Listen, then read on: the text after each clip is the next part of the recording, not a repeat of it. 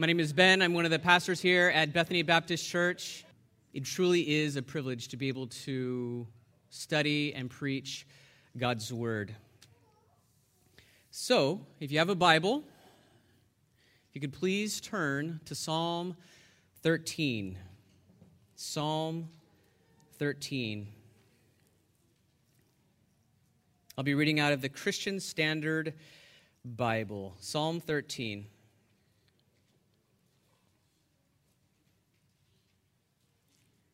For the choir director, a psalm of David. How long, Lord? Will you forget me forever? How long will you hide your face from me? How long will I store up anxious concerns within me, agony in my mind every day? How long will my enemy dominate me? Consider me and answer, Lord, my God. Restore brightness to my eyes. Otherwise, I will sleep in death. My enemy will say, I have triumphed over him, and my foes will rejoice because I am shaken. But I have trusted in your faithful love. My heart will rejoice in your deliverance. I will sing to the Lord because he has treated me generously. This is the word of the Lord. Thanks be to God. Father, we always need you, but especially now as we come to you, asking to be guarded from self-reliance. I need your Spirit's power to preach your word. We all need your Spirit's power as we hear your word, as this is how faith comes. We ask that your word would not fall on rocky ground, but rather in good soil, and that much fruit would come as a result of your perfect word taking deep root. But we need you to guard us now from Satan's attempts to take the seeds of your word from our hearts. We need you to guard us now from the thorns, the cares and riches and pleasures of this life that could choke out your word. May we all hear your word, hold it fast in an honest and good heart, and be a doer of your word in response. In Jesus' name, amen. Everyone's been on an escalator, right? We know what an escalator is. It's this moving staircase, a conveyor belt of sorts, that safely moves us from one floor to the next. Doesn't require much effort on our part. We simply get on the escalator, make the decision to get on it, and it will transport us from this one floor to the next. The Park Pobedy train station is the deepest train station in Moscow, lying nearly 30 stories underground. So how does one move from these extreme depths up to the surface? Thankfully, there's an escalator. Now, there are depths in this world that are physical, but there are also depths that are spiritual. Deep emotional craters whose bottom is so far down that there is no sign of light and no sign of hope. We live in a broken world where the topography is not smooth. We can be moving along comfortably through life and can easily fall into a shallow hole of discouragement, or worse, fall into a deep chasm of despair. My favorite band growing up as a teen was the group R.E.M. Some of you may remember a song by the name Everybody Hurts. And even if you're not listening, if you're not feeling sad prior to listening to it, it can bring out tears just because of its melancholy mood and slow pace. Listen as I read some of the lyrics. When your day is long and the night is yours alone. When you're sure you've had enough of this life, well, hang on. Don't let yourself go, because everybody cries and everybody hurts sometimes. Everybody hurts sometimes. Because of our sin, we live in a broken world. This song encourages the listener to hang on and don't let yourself go. So my question to you this morning is, where do you turn for deliverance in the midst of your troubles and then in the midst of your distress? Maybe you're in the midst of any number of broken relationships that just seem unfixable. What do you hang on to?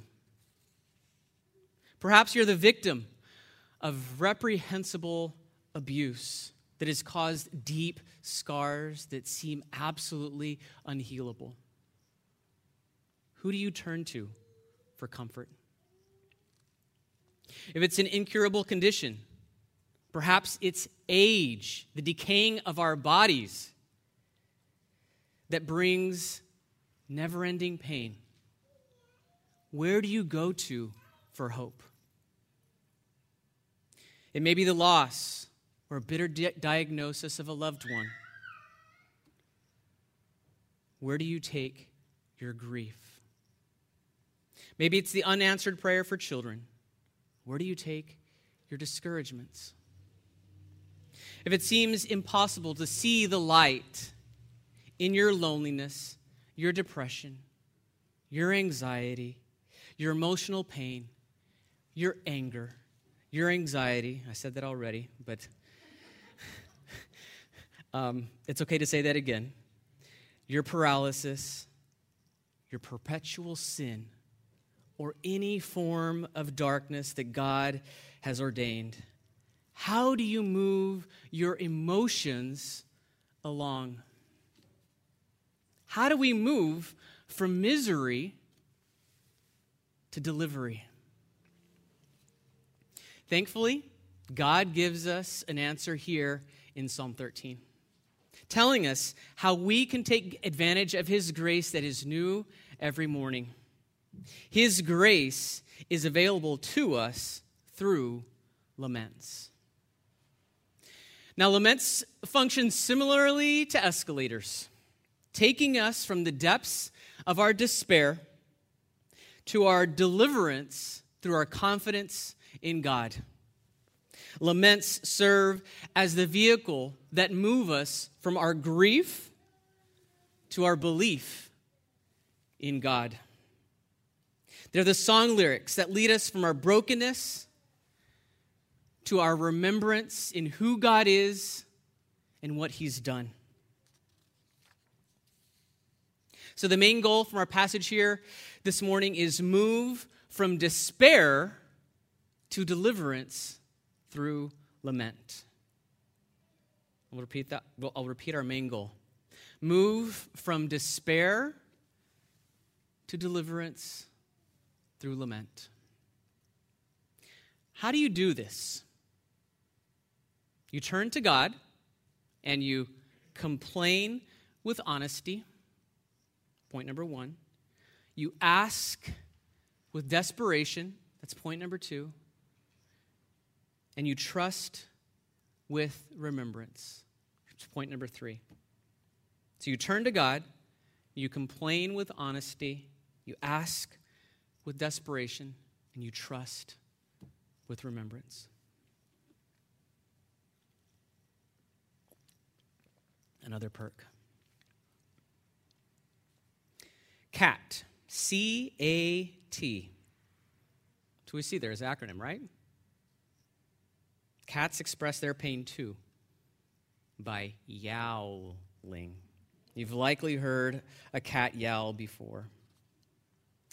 And today's points are very similar to the TCAT that PJ introduced recently. So once you've turned to God, you complain, you ask, and you trust. CAT. May the reinforcement help us as believers become more proficient in speaking this language of lament. Okay, now on to point number one, complain with honesty. Why do we complain? I mean, generally speaking, what is it about complaining that is attractive? I would say it feels good, right? It feels good to complain. I ought to know, as sadly, I've become quite proficient in complaining, albeit sinfully. We are beings that make a lot of decisions based on our feelings and what feels good, and there is satisfaction when we grumble about our circumstances. So it's understandable that there would be some discomfort in receiving an exhortation to complain with honesty. So how do you smooth out any tension that might be there when God's word is clear and it tells us to do all things without grumbling? There's two things to keep in mind. The first thing is God already knows what's on our hearts. He knows our heart struggles with discouragement, and they're not going to come as any shock to him. Complaining to God is always safe because he already knows what's there. He knew before we did. God also knew that we'd be weak, and he promises to be our strength through our discouragements. The second thing to keep in mind is that when our complaints become the end and not the means to an end, they ignore God as the destination and they become self-centered. We'll get to this later, but when we complain, we must not forget who God is and what he's done.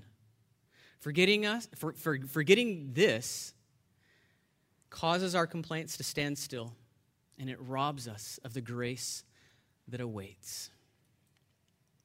And what laments do is help give us a God-honoring outlet to express, to verbalize our complaints.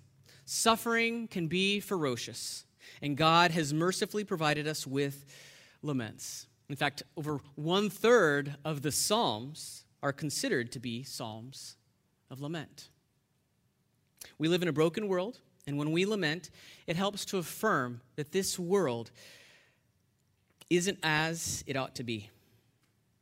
Laments typically have a complaint as a part of its structure, and Psalm 13 is no exception to that. So follow along as I read verses 1 and 2 again. How long, Lord, will you forget me forever? How long will you hide your face from me? How long will I store up anxious concerns within me, agony in my mind every day? How long will my enemy dominate me? We don't know what specific trial that David was experiencing here in Psalm 13. But while there's uncertainty about the specifics of David's circumstances, what is clear is the darkness that we see in verses 1 and 2. It's clear that David has fallen into a deep pit of despair. It's clear that David feels abandoned. And we sense this hopelessness about God ever rescuing him. And we hear the sorrowful beat of David's despair established by his repeated cry of, "How long?" This sigh of "how long" actually appears here in Psalm 13 more than in any other single text. And this repetition is a reflection of David's weariness. A weariness that's resulted from having to endure what feels like suffering that will just never conclude. And it's gotten so painful that David can't help but just be brutally honest about his feelings. David is addressing God by his personal covenant-keeping name, Lord, L-O-R-D in all caps, Yahweh. And he knows Lord Yahweh is perfectly faithful to all of his promises. And it just doesn't feel like it right now. As a result, David knows in his head that God has not abandoned him. And he knew that God would not forget him forever. I mean, after all, this is the same David that in Psalm 9:18 said, "For the needy will not always be forgotten. The hope of the oppressed will not perish forever." But despite knowing these promises, because of David's overwhelming circumstances, this truth hasn't registered in his heart. David knows the Lord has promised that he will never abandon his people, but he longs to experience the blessing of Numbers 6:24, of God's face shining upon him and being gracious to him. Instead, it feels like God's blessings have been yanked out from under him. And David expresses his deep grief in response. And God's delay in providing David with the comfort he seeks has resulted in both internal consequences and external consequences. And we see the internal consequences here in the first half of verse 2. "How long will I store up anxious concerns within me? Agony in my mind every day." In the NIV translation, it says, "How long must I wrestle with my thoughts?" And in the ESV, it says, "How long must I take counsel in my soul?" Since God is withholding deliverance from David, he's sought escape through other means. And we see here in the first part of verse 2 that David's never-ending anguish has kicked up this internal dust storm, causing this emotional restlessness. And depending on your translation, he's storing up anxious concerns within himself. He's wrestling with his thoughts. He's taking up counsel in his own soul. This has not only led to dead ends, but to an intensified weight on his soul. God's delay in providing David with the comfort he seeks has also resulted in external consequences. And we see that here in the last part of verse 2, when David wails, "How long will my enemy dominate me?" David questions how long his enemies will be triumphant over him. The victories allowed by his oppressors have just added more lemon juice to the extensive number of cuts brought on by God withholding his favor. The question springing from the abandonment that King David is feeling point us to the questions also posed by King Jesus, David's heir to the throne. In Matthew 27:46, Jesus cries out in his pain, "My God, why have you abandoned me?" Jesus was abandoned by God so that we wouldn't have to be. And this is good news. This is the gospel message. So if you're not a follower of Jesus, this is the message that God wants you to hear. And even if you are a follower of Jesus, this is the message he wants you to be reminded of. We were each created by God and were made to reflect his image perfectly. But in our self-centeredness, we have forgotten God, and we have abandoned our calling to follow him.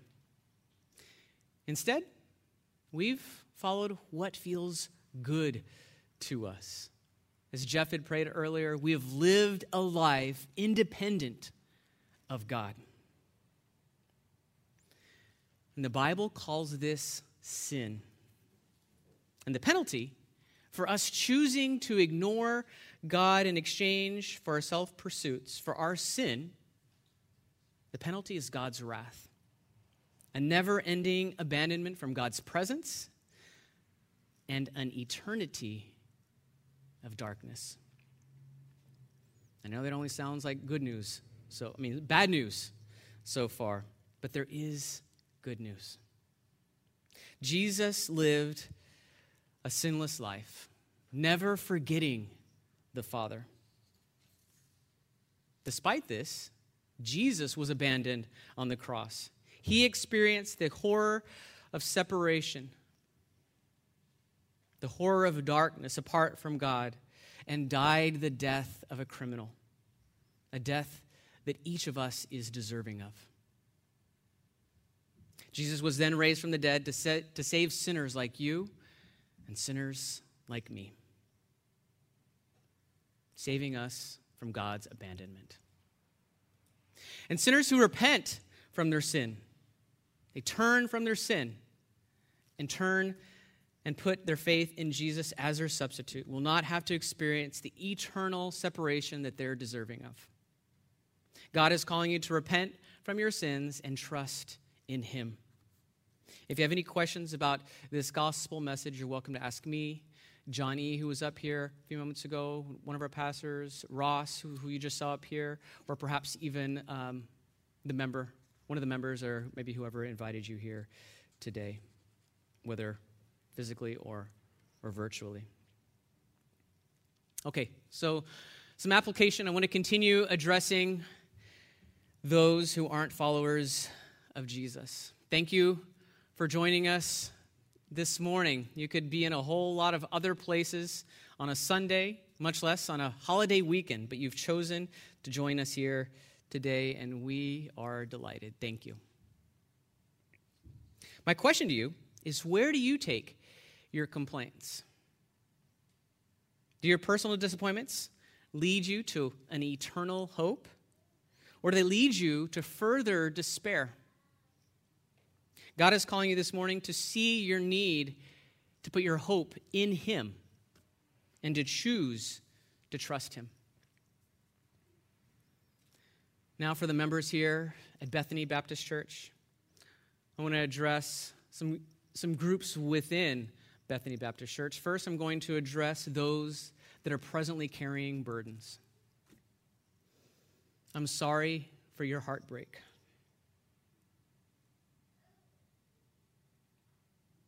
I'm sorry for the pain that you're experiencing. It's resulted from living in a broken world. Well, I know what some of you are going through. I don't know what each of you is going through, and I definitely don't know what it feels like to go through your heartbreak. As many of you know, God has ordained a dark season of anxiety and depression in my own personal life. It started last year, and it's only intensified as the year has progressed. So for those that read this psalm and can relate on some level, God wants you to come to him with your sorrows. Cast your burdens on him, who is able to sympathize with each and every one of our weaknesses.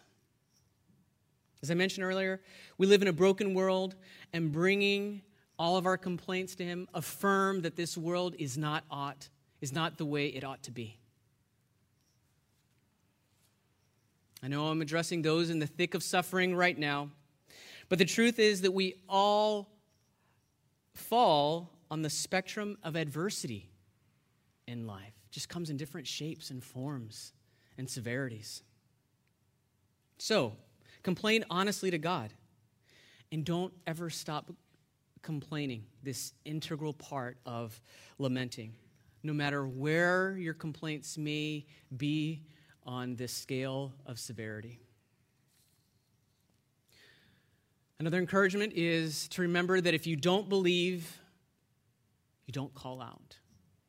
So expressing your honest complaints to God is not only an act of faith, but it serves as a doorway to hope and comfort. Tell your Father above how you're feeling, that you're scared, that this hurts. that you hate feeling this way. What your sinful self really wants to do in this situation. I wouldn't want any of our children to hide how they're truly feeling if we were to ask them. And we're trying to encourage them to be as honest as possible when we ask them how they are feeling. That's only going to help us, help them, and direct them. Remember that God the Father already knows how we're feeling. So there's no reason in holding back when we lament. Also remember that our complaints aren't the final landing spot, right? They're just a place that we're going to be taking off from. Keep in mind that when you're praying your complaints, they don't have to be long. And they ought not be pretty, right? Here, in just a few short verses, David has modeled some great examples. And one more thing to those currently carrying burdens. God doesn't just want you to experience his grace solely through complaining to him.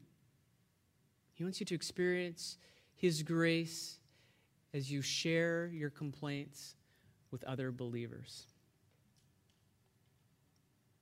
He wants you to lean on your church family as a means of grace as well. Don't get caught up in the trap of distorted thinking that Satan can easily lure us into so deceitfully. We can easily rely on our own means, listening to our own counsel, like David, and not seeking the wisdom of other church members, other believers. Get in the habit of letting others into the private conversations you have with yourself. And like David, don't just share what you're suffering, also share how you're suffering, what it feels like. Don't just name the circumstance, but all the ways this circumstance has affected you. Okay, now I want to address members who are currently ministering to others carrying burdens. And if this isn't you now, it will be at some point if you are loving others well. So my encouragement and question to you is, how can you listen well and speak truth as you wisely walk alongside others in love? Remember that if one doesn't believe, one doesn't call out. So when someone expresses their honest complaints to God, it's an act of faith and a doorway to hope and comfort. Ask for discernment in knowing when to listen, when to speak, and what to say. And for those not currently carrying burdens, if this is you, praise the Lord for the current yet temporary tranquil waters. Know that if you're not suffering now, and this isn't me trying to paint this picture of doom and gloom, the truth is that at some point you will suffer in the future unless God painlessly takes your life prior. So one way to prepare for the storms that are coming is learning to lament now. Learning to complain honestly to God now. Now I want to address children.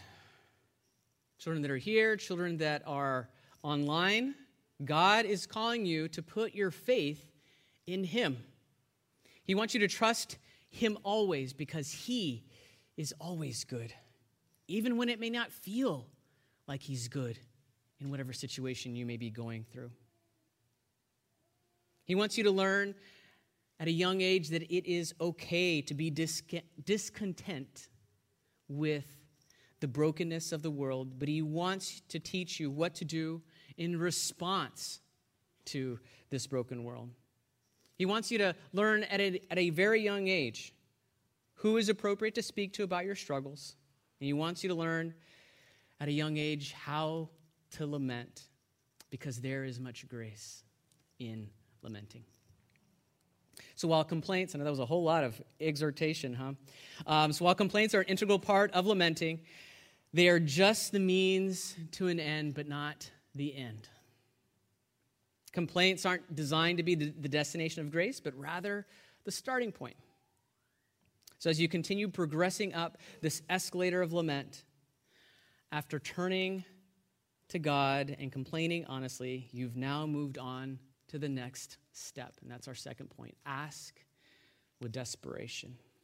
Ask with desperation.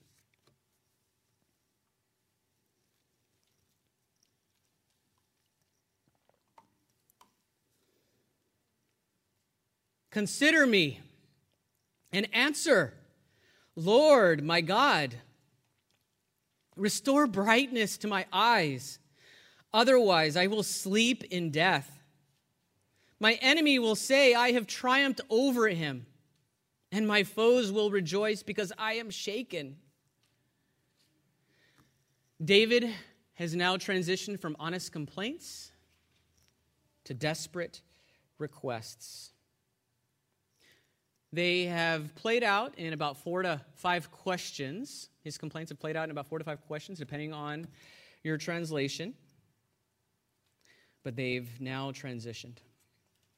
And in the NIV Bible, David cries out, "Look on me and answer me, Lord, my God. Look, Lord, I'm here. Look at me." David fears for his life in these verses. And we hear him frantically trying to flag down God and trying to reason with him in the process. After complaining about God's concealed face, in verse 1, we see a shift here as David calls for God to reveal his face. Now, why is God's look, his unhidden face, so important? Because it's an expression of life. It's an expression of favor. And David is pleading with God to consider him, to look on him, as he so badly wants to receive God's graciousness. Hoping he is gotten God's attention, he prays again, "Restore brightness to my eyes." Dim eyes were a sigh of anguish, were a sign of anguish, a sign that death was looming. So David is asking for God to save him, to strengthen him. To give a boxing analogy, David appeals to the Lord because he is knocked down and he's lying on the floor, the boxing mat. And as if in slow motion, he can hear the referee's hand smacking the mat as he calls out each number. 8. 9. Progressing up to 10, knowing when that ref gets to 10, David's going to be declared knocked out, and he will lose. So he fiercely pleads to God for endurance, to give him the strength needed to get up off the mat, because the bell is not going to save him. The only way he's going to be saved is if God intervenes. And David's argument here is that if God does not come through, this is a lose-lose situation. Because not only will David be defeated without answers as to how to climb back up, but God's enemies will bring shame on him. Will bring shame on God's name and his destiny. Because if they conquer David, who's been set aside as the anointed one, he's the messianic king. If they conquer David, if they take him down, they conquer God's kingdom. And that would be pointless. And that simply cannot happen. It'd be like watching an action movie. And let's say you're about less than halfway through the movie, and the star of the movie is in this really precarious situation. You don't know how the star is going to get out of it. It makes no sense. The situation looks inescapable. But deep down, you know they're safe, right? Why? They're the star. The movie production company would not have spent millions of dollars on this person just to allow them to perish now, would they? That wouldn't make any sense. David's reasoning is somewhat similar. So what does this mean for all of us? I'm going to address non-Christians, and then I want to address Christians. So to our non-Christian friends that are here or listening, Romans 10:13 says, "For everyone who calls on the name of the Lord will be saved." God is calling you to call on him. May you see your desperate circumstances and the punishment of God's wrath that awaits you apart from Christ. May you decisively seek the Lord for salvation, turning from your rebellion against God and turning to God, your creator, and putting your faith in him. For Christians, Romans 10:13 says, "For everyone who calls on the name of the Lord will be saved." David's desperate circumstances led to David's desperate prayer. And as we ourselves experience heartache, may it trigger us as believers to call on the name of the Lord. While suffering has the ability to bring us to the end of ourselves, in this fallen world, we're in constant need of being saved. Ask desperately for endurance. Cry out to the Lord for restoration. For me personally, as ugly as this season for me has been, my suffering has enabled me to see a little more of my need for God. It's brought me to be more desperate for God, to restore brightness to my eyes. To put it in the words of our text. Fellow believer, may you rejoice in all things, to include rejoicing in seeing your need for God's help. God's character and God's Spirit empowers you to ask boldly. David also reasoned with God as a way of appealing to him. So learn to reason with God as you gain a deeper understanding of his character and a deeper understanding of his promises. So to review our language lessons on this escalator of lament, we move from despair to deliverance through lament as we turn to God and we complain with honesty. We ask with desperation. And our third point, we trust with remembrance. Trust with remembrance. Verses 5 and 6. "But I have trusted in your faithful love. My heart will rejoice in your deliverance. I will sing to the Lord because he has treated me generously." All of Scripture is breathed out by God. It is inspired by God. However, my favorite word in Psalm 13 may come as a surprise. And it's the word that changes the mood of this entire lament. And it launches us in to this last stanza. What word is that? The word, but. B-U-T, but. This short word is a powerful and sweet word because it's used as a pivot point and has the ability to redirect our aching hearts towards hope, all while still recognizing that suffering remains as a part of this broken world.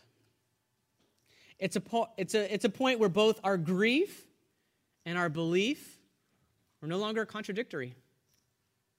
It's the intersection where they can actually exist together.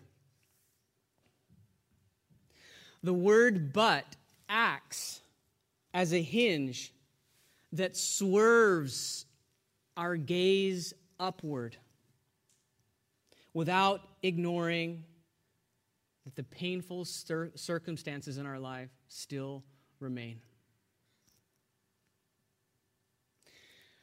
Last year, Ruby and my wife, took our daughter True on a special 13th birthday celebration adventure up to San Francisco.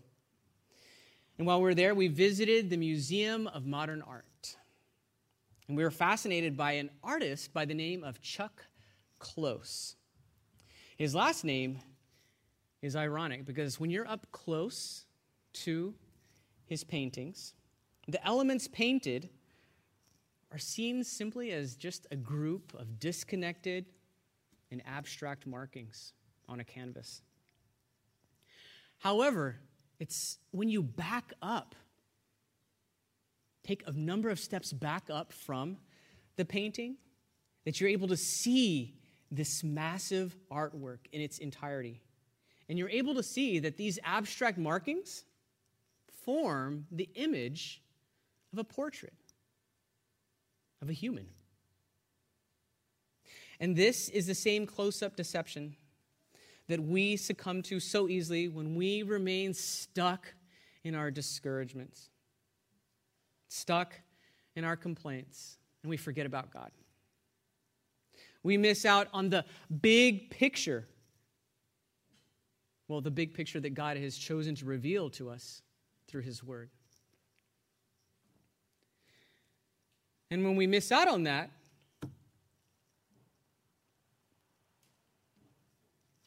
what's in front of us appears completely hopeless. We then get stuck on the losing end of an invisible spiritual battle, leading to a cynical, sky-is-falling way of thinking. The abstract markings I just described represent the brokenness that's in this world, our painful circumstances, our despair. And backing up doesn't ignore them, and it doesn't lead to an automatic turning of your frown upside down. But our use of the word but pushes you to see through eyes of faith. But it presses you to take hold of God's grace that has always been there, leading you up a path that helps you to practice an active patience as you trust on Him. Trust Him, on Him, in Him, you trust Him. How long, Lord? Only He knows. And that's a good thing because He's always good. Up until this point of our text, David's focus has been horizontal, and he was expressing an understandable dismay about his circumstances. Keep in mind that there's no evidence of David's circumstances changing in any way, shape, or form here in the text. But when his focus was set upward, hope took up residence in his soul once again. And in these last two verses, despite the ongoing darkness, David chose to trust God, remembering two things. Two things that he knew that he could anchor his hope in. As he trusted God with remembrance. And those two things are God's character and God's promises. God's character, who God is. We're going to look at two facets of God's character here. One, God is faithful. And two, God is generous. Let's look at the first facet. God is faithful. You see that in the first half of verse 5. But I have trusted in your faithful love. David knew God was perfectly loyal to his covenant promise. And despite being battered by the storms of life, the one thing that he can hold on, the only one thing that he can hold on to that is perfectly stable is the promise of God's covenantal love. The unfailing love that proceeds from the one true God. Within 2 months of Ruby and me starting to date, she left me. She left me to study abroad in England for nearly 6 months. And to this day, she'll ask me, were you ever worried that I would cheat on you? And I always respond with this confused face. No? I'm perplexed. It never crossed my mind. Why would you even ask a question like that? There was not 1 ounce of doubt. Why was I so confident? Blind love? Perhaps. It was a little bit of that. Because Linda Park was also with her for the entire time? Maybe. But while I'd only known her for less than a year, I trusted her character. She just gave off this loyalty vibe. And by God's grace, my confidence has never swerved once. But my confidence was based on the loyal character of a sinful person. How much more confident ought we be in the loyalty of Yahweh, the covenant-keeping God whose very nature is holy and righteous and is so committed to his faithfulness that he remains true to Israel, his chosen people, despite her spiritual adultery. Now that is why David continued to hope in the face of darkness, and this is why we can too as believers, because of who God is, a covenant-keeping God whose love is never failing. Not only does David know that God is faithful, he knows that God is generous, the second facet of God's character that we can trust with remembrance. God is generous. And we see this in verse 6. I will sing to the Lord because he has treated me generously. A large number of the Psalms were intended to be sung, and Psalm 13 is no exception. And we see that in the title of Psalm 13. For the choir director, a psalm of David. But Psalm 13, like other laments, is not an upbeat song, not one that we may be accustomed to listening to, especially within the context of our gatherings. It's not going to compel you into happiness, to clap along as if you feel like a room without a roof. It's not going to do that to you. No, these are songs of lament. They're set in a minor key, a series of notes with a sad, somber character that absolutely tear at your heartstrings. There are some songs that just instantly evoke our tear ducts to just weep. Wouldn't you agree? And this is the mood that is established here in Psalm 13 through this song. And it would appear that David has remained in a more sedated and reflective mood because he sings, he speaks of singing in a future tense. He says, I will sing. But David has every reason to hope with confidence that he will one day sing as if he's walking on sunshine, because his covenant-keeping God is generous. His singing will change. David knows God has been faithfully generous to him in the past, and as a result, he knows that he'll continue being faithfully generous to him in the future. And this is what learning the song lyrics of lament can do. Through lamenting, you tune your discouraged soul to the harmony of who God is and what he's done. Trusting in God will remembrance will one day give way to singing that is no longer set in a minor key. David knew his hope would be securely anchored as he trusted God, remembering God's character and, two, God's promises. So let's look a little closer at God's promises, what he's done, as we focus on the last half of verse 5. But I have trusted in your faithful love. My heart will rejoice in your deliverance.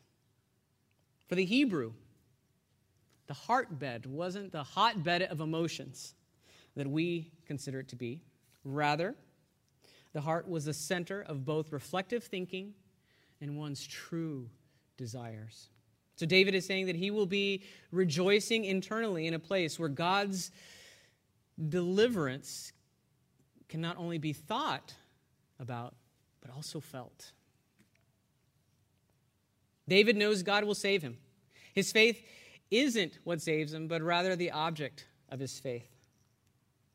The covenant-keeping God is promised to ultimately deliver him one day from both the penalty of sin and the power of sin. And like in verse 6, David says, my heart will. Future tense. There's a couple more things I want to mention here as we look at the future tense that's used here in this psalm. First thing I want to say is by saying that his heart will rejoice in verse 5, it implies that David has already made the decision to trust God, but his heart has yet to follow. David is confident that it will at some point, whether it's soon, whether it's later, or whether it's much, much later. We don't know.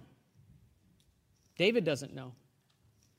But it's something that he can anticipate with assurance whenever God ordains it to be. And this future tense can encourage us as believers as we actively wait on the Lord. The second thing I want to mention about the future tense is that the majority of this psalm, is communicated in the future tense. Look at the contrast between the much darker wills in verses 1 to 4, the will you, the will I, the will theys. You contrast that with the much lighter I wills in verses 5 and 6, which have come about as a result of David choosing to trust. And nowhere do we see that he's been relieved of any of the pressures that have been overwhelming him. David still has a whole lot on his mind that's weighing on his soul, but he still chooses to trust. May you be strengthened knowing that you're not alone in your struggles as you read the struggles of David, a man after God's own heart. Some application here. Application number 1. Arm yourself with a deeper understanding of God's character and promises, as His Word is rich with these truths. And here are just a few ways to consider. You haven't already? Start reading your Bible through the lenses of God's character and promises. Learn to identify these truths that you can anchor your soul in. What I've been doing recently in my journal Bible is taking two different colored pens and underlining when I see God's character and underlining everything that has to do with God's promises. And this has been so encouraging to my soul to be reminded of it, because I'm in constant need of being reminded of that day in and day out. Something else to consider doing, if you haven't already, is, or maybe there's something you're in the process of doing, memorizing verses that have to do with God's character and promises. As you root these truths deep within your memory and deep within your heart. And if you need a place to start, John Piper, just do an internet search, has a list of his most used promises that you can find pretty readily. You can also consider memorizing, going through BBC's catechism, or maybe any catechism. So Bethany Baptist Church has a catechism. Tim Keller has one. There's some catechisms out there. Our kids are in the process of doing so. I know the Tobian kids are in the process, or maybe they've got, or they're maybe still going through the process of doing just that. But we don't have to be kids to appreciate and learn God's truths. Something else, some other application. Get in the habit of making it to the word "but" when you complain.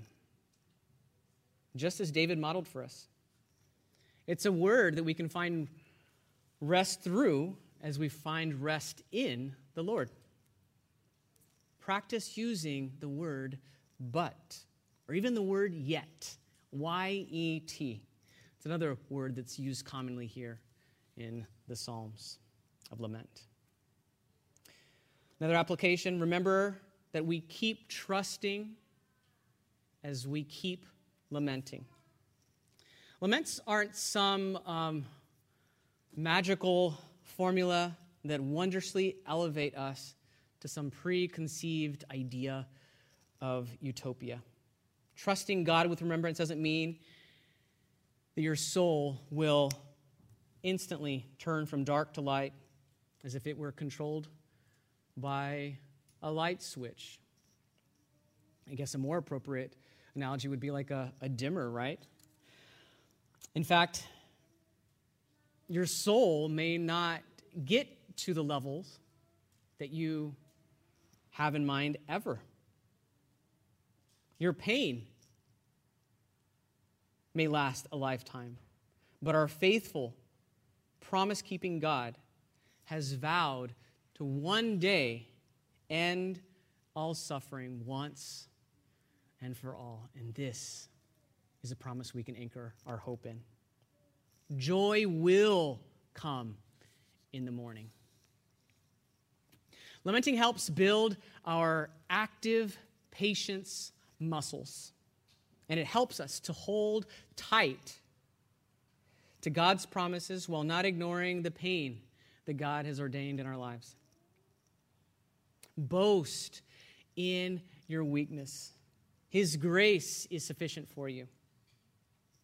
And it's when you recognize when you are weak that you are strong in Christ. Last point of application. Recall God's generosity in your life.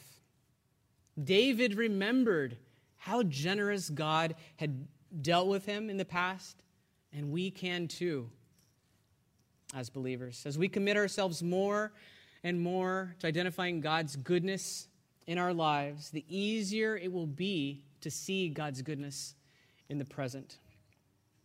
Practice recognizing God's generosity in your lives daily.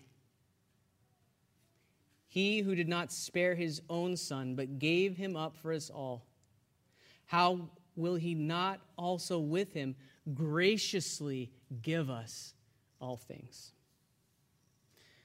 So in closing, as we move from despair to deliverance through laments, is we turn to God, we complain with honesty, we ask with desperation, and we trust with remembrance. So our final call to action, move from despair to deliverance through laments, anchoring your soul in God's character and in his promises. If you don't, you will get stuck on the bottom floor of complaining. You'll remain in your heartbreak without any true hope, and you will neglect God's comfort. But if you learn the language of lament and you practice it, you will receive the grace that God wants to give you. You will learn to wait on the Lord with active patience, and you will have hope that can't be ruffled because you're anchoring it in God's promises and in his character.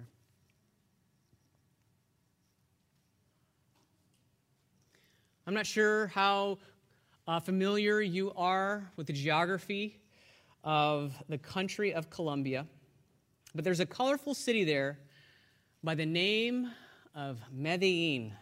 And back in the 80s and 90s, Medellin had a community that was up on the city's hillside. Yet, it was darkened by violence, and it was a stronghold for guerrillas and drug traffickers. But today, this eye-catching city is now a part of a much brighter picture. What happened? An escalator was built. A giant escalator scaling the mountain, six sections. And since its construction, the escalator has surprisingly been a uniting force and has led to a remarkable uprise of the community of Medellin. Carlos Escobar, the architect, says that it was the escalator that served as the engine of transformation of the neighborhood. How does an escalator do just that? He says it changed the minds of the people inside the community, unifying social classes that had once been divided, and in the process, it also changed of the people outside the community. Bethany Baptist Church, let us move from despair to deliverance, and may the escalator of lament serve as a pathway of grace, not only to your own soul, but through you as well, to those inside and outside the covenant community. Let's pray. Father, thank you for the gift of lament. Thank you for giving us a voice for our pain and for a reminder of what your voice has promised. You and your words give us hope. You provide something secure for us to hold on to.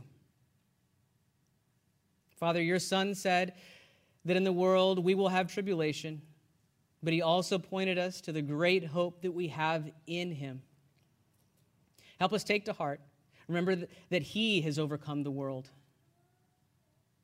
We pray for those of us who are currently suffering, that you would soften our hearts, we would see and experience our pain differently through lament.